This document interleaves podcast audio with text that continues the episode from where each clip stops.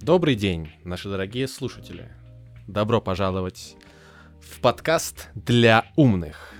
Сегодня мы поговорим о том, как культура общества может влиять на наше поведение. И обратимся к работе выдающегося социолога и антрополога Герта Хофстеде. С нами в студии, как обычно, наши дорогие эксперты Илья Наумович Хомский. Здравствуйте. Добрый день. И Валерий Арсеньевич Башка. Также... Здравствуйте. Добрый день. Также с вами Ярослав Михайлович Бежин, как обычно. И, дорогие эксперты, давайте напомним нашим слушателям э, пару слов о вашем опыте. Давайте начнем с вас, Валерий Арсеньевич. Здравствуйте, да. Меня, наверное, все знают как автора многотомника «Почему культура важна» или как руководителя научной лаборатории «Отмоем до белого». Илья Науч. Добрый день еще раз. Я известен как социальный критик и квир-теоретик, а также автор манифеста «Право на отблок». Право на блок? На отблок.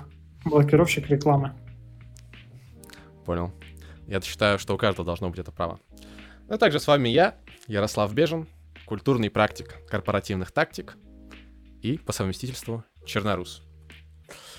Итак, представьте, 116 тысяч служащих, 40 стран и одна компания. Какая, спросите вы? Я отвечу, IBM. Именно на этой базе Хавстеде создал свою модель культур... культурных измерений. Этот инструмент стал неотъемлемым помощником при анализе культурных различий между странами. Валерий Арсеньевич, какие самые радикальные различия вы можете назвать между двумя странами? Ну, допустим, Россия и Соединенные Штаты Америки черный и белый. То есть мы приезжаем в США, или, например, приезжает человек из США, и он может оказаться абсолютно черным. И мы таких людей в нашей научной лаборатории отмываем до белого. То есть самое главное — это как человек выглядит.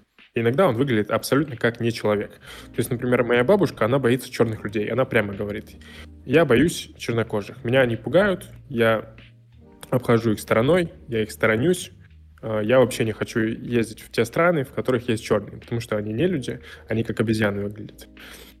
Вот, я с этим не согласен в корне. Я думаю, никто с этим не согласен из цивилизованных людей. Но при этом для того, чтобы интегрировать их в функциональное, высокофункциональное общество, их нужно отмывать. Отмывать мочалками, отмывать шампунями, отмывать культурой. У меня в связи с этим возникает вопрос. Может быть, э, стоит отмыть вашу бабушку? А, да, бабушка сейчас тоже в процессе отмывки, но так как у нее уже все-таки немного есть ригидность сознания, отмывается она еще будет отмываться лет 15, а умрет она лет за 10. Понял. Илья Адамович, как вы считаете, какие страны больше всех имеют право на отблок? Я думаю, те страны, где меньше всего рекламы, потому что им нужно быть готовым к тому, что реклама появится. Поэтому я думаю, эта корреляция должна быть наиболее важна и всегда мы должны держать руку на пульсе того, сколько много рекламы есть в стране. Поэтому я думаю, AdBlock стоит вводить туда изначально, где вообще нет интернета, какие-то дальние африканские регионы и прочее, чтобы они были готовы заранее и были максимально против всякой рекламы. Да, а что говорил конкретно, ну это было ваше мнение, очевидно, оно абсолютно обосновано, но вот что думал на этот счет сам Хофстеде.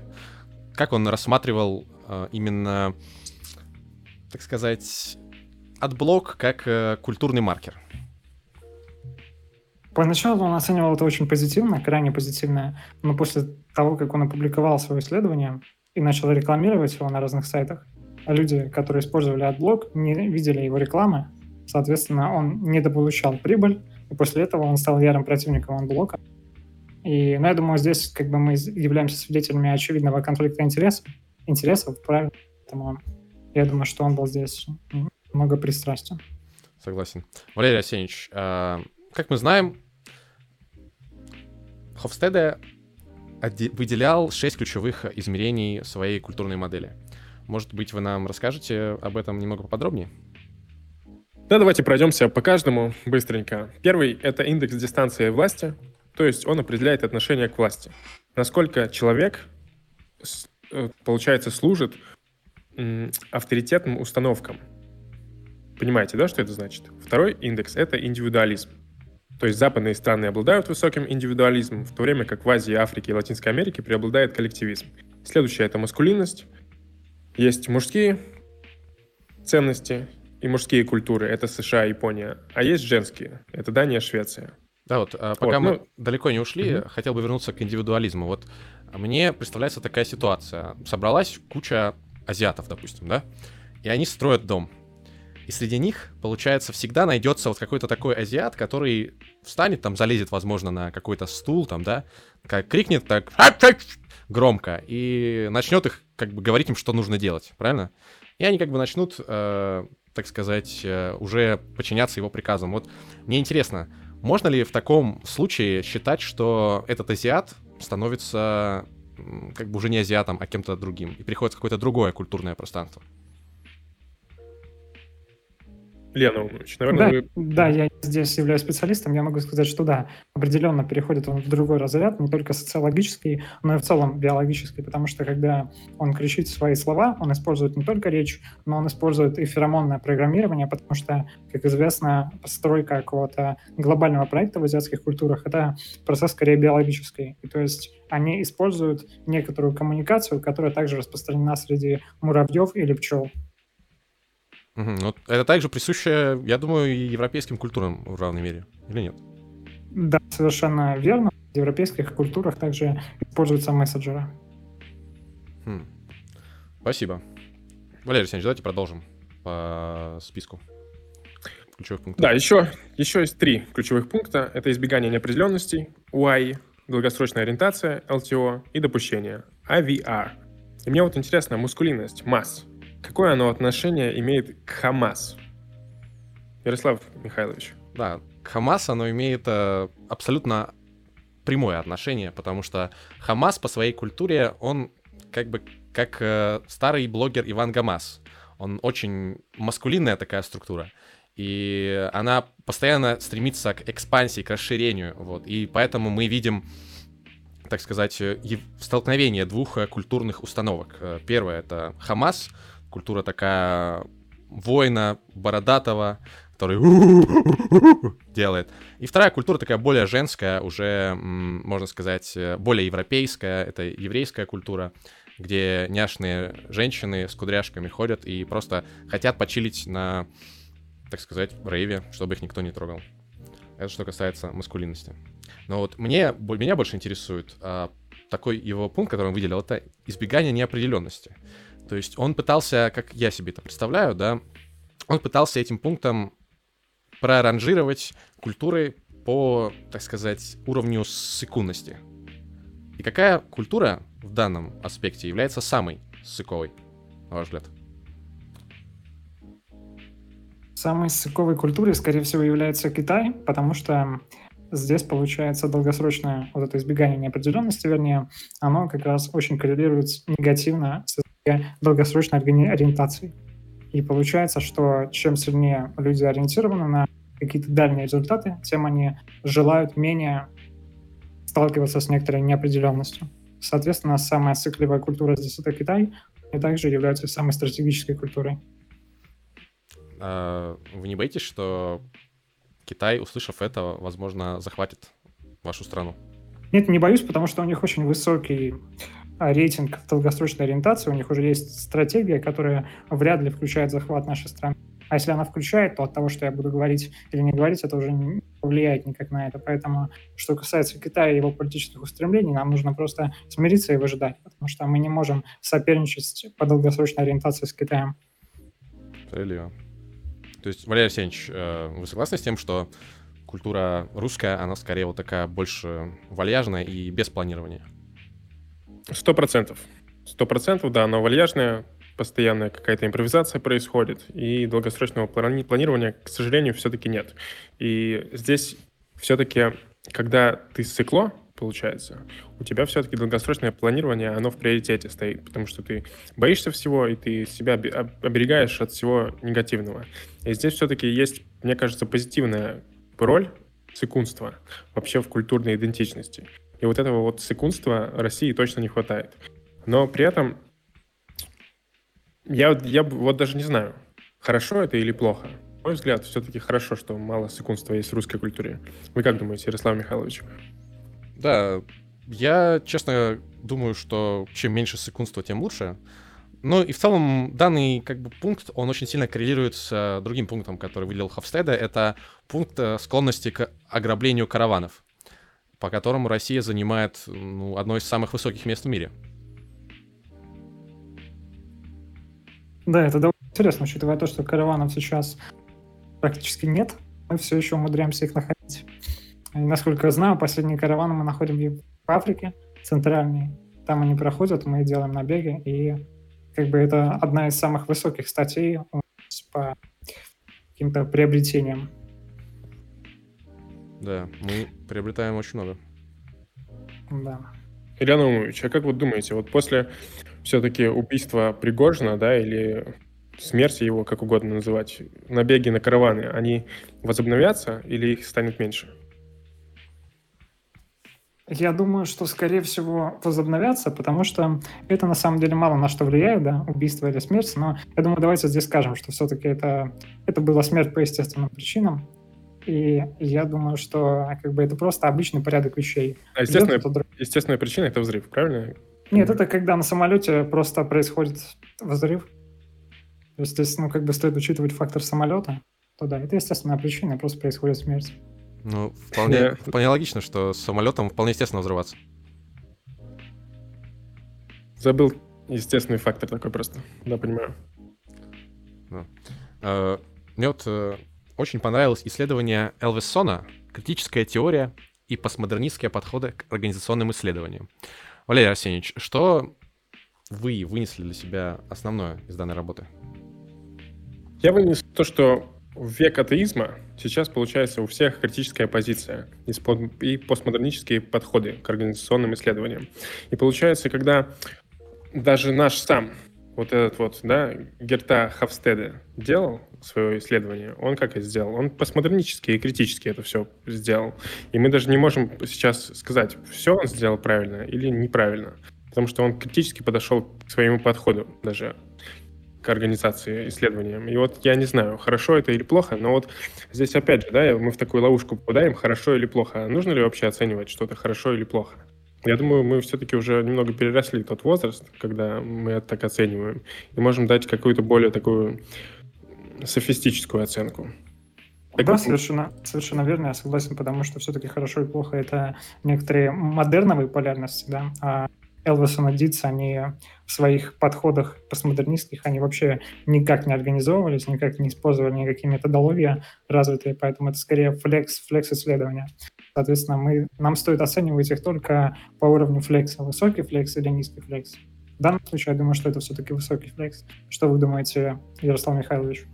Да, я считаю абсолютно точно, что флекс — это одно из самых главных так сказать, маркеров вообще жизнедеятельности человека, наряду с такими показателями, как сытость, э, так сказать, выспанность и так далее. И в целом э, в данном исследовании абсолютно точно они, то есть исследователи Элвисон и Дитс, они показали, как использовать в культурологических исследованиях принцип, так сказать, песчаного пыльного клеща, который просто, так сказать, передвигается туда, где теплее, э, убегает от света, и такое у него бинарное поведение. Точно так же и с культурологической э, с культурологическими исследованиями, потому что любая культура, она как живой организм, то есть она либо расширяется, э, либо сжимается, точно так же, либо она на кого-то нападает, то есть проникает в него ракетами, тут как бы фаллический символ, да, уже, либо в нее проникают, то есть э, ракетами, и тут как бы данный момент тоже стоит рассматривать с точки зрения как бы такой вот динамики феминно-маскулинной. Вот. И это все они наглядно показывают в своих исследованиях, и да, считаю, что это фундаментальная работа. Да, совершенно согласен. А что вы думаете, коллеги, насчет компании IBM? Из-за того, что сейчас это, она уже утратила все свои позиции, связано ли это с исследованием Хавстета или нет? Как вы думаете? Да, ну, я думаю, Валерий Арсеньевич нам ответит, но я просто хотел бы начать с того, что мало кто знает, что IBM переводится ну, дословно, как бы расшифровывается, да, это аббревиатура как I Black Man. Да, действительно, мало кто знает, но я знал. Да, я тоже знал, что I Black Man это расшифровывается. Но вот здесь тоже. А точно ли IBM утратила все свои позиции.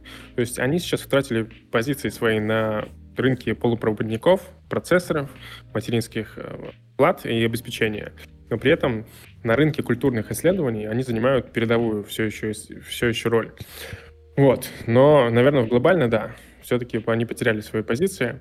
И если говорить, почему они свои позиции потеряли, то, наверное, вы знаете Kanye West, который был Blackman, да, и он тут говорил «I Black Man». А потом он надел футболку All Lives Matters. И вот когда он надел футболку All Lives Matters, получается, акции IBM просели примерно в три раза. И тогда, получается, те подразделения небольшие, их пришлось закрыть. Вот, поэтому я думаю, здесь, если вы хотите а, делать а, кросс-культурную корпорацию, здесь все-таки не стоит эм, привлекать только одно какое-то крыло, черное или желтое или белое. А нужно как бы интегрировать в себя все сразу национальности, все слои кожи и быть настоящим кросс-культурным лидером. Да, абсолютно точно. Но вот я хотел также заметить, что одним из самых главных все-таки показателей вот такой, так сказать, diversity э, в любой корпорации все-таки является не наличие разных рас, не наличие там широких и узких носов, да, но как бы определенный четкий факт. А какой процент сотрудников вашей корпорации имеют крашеные волосы?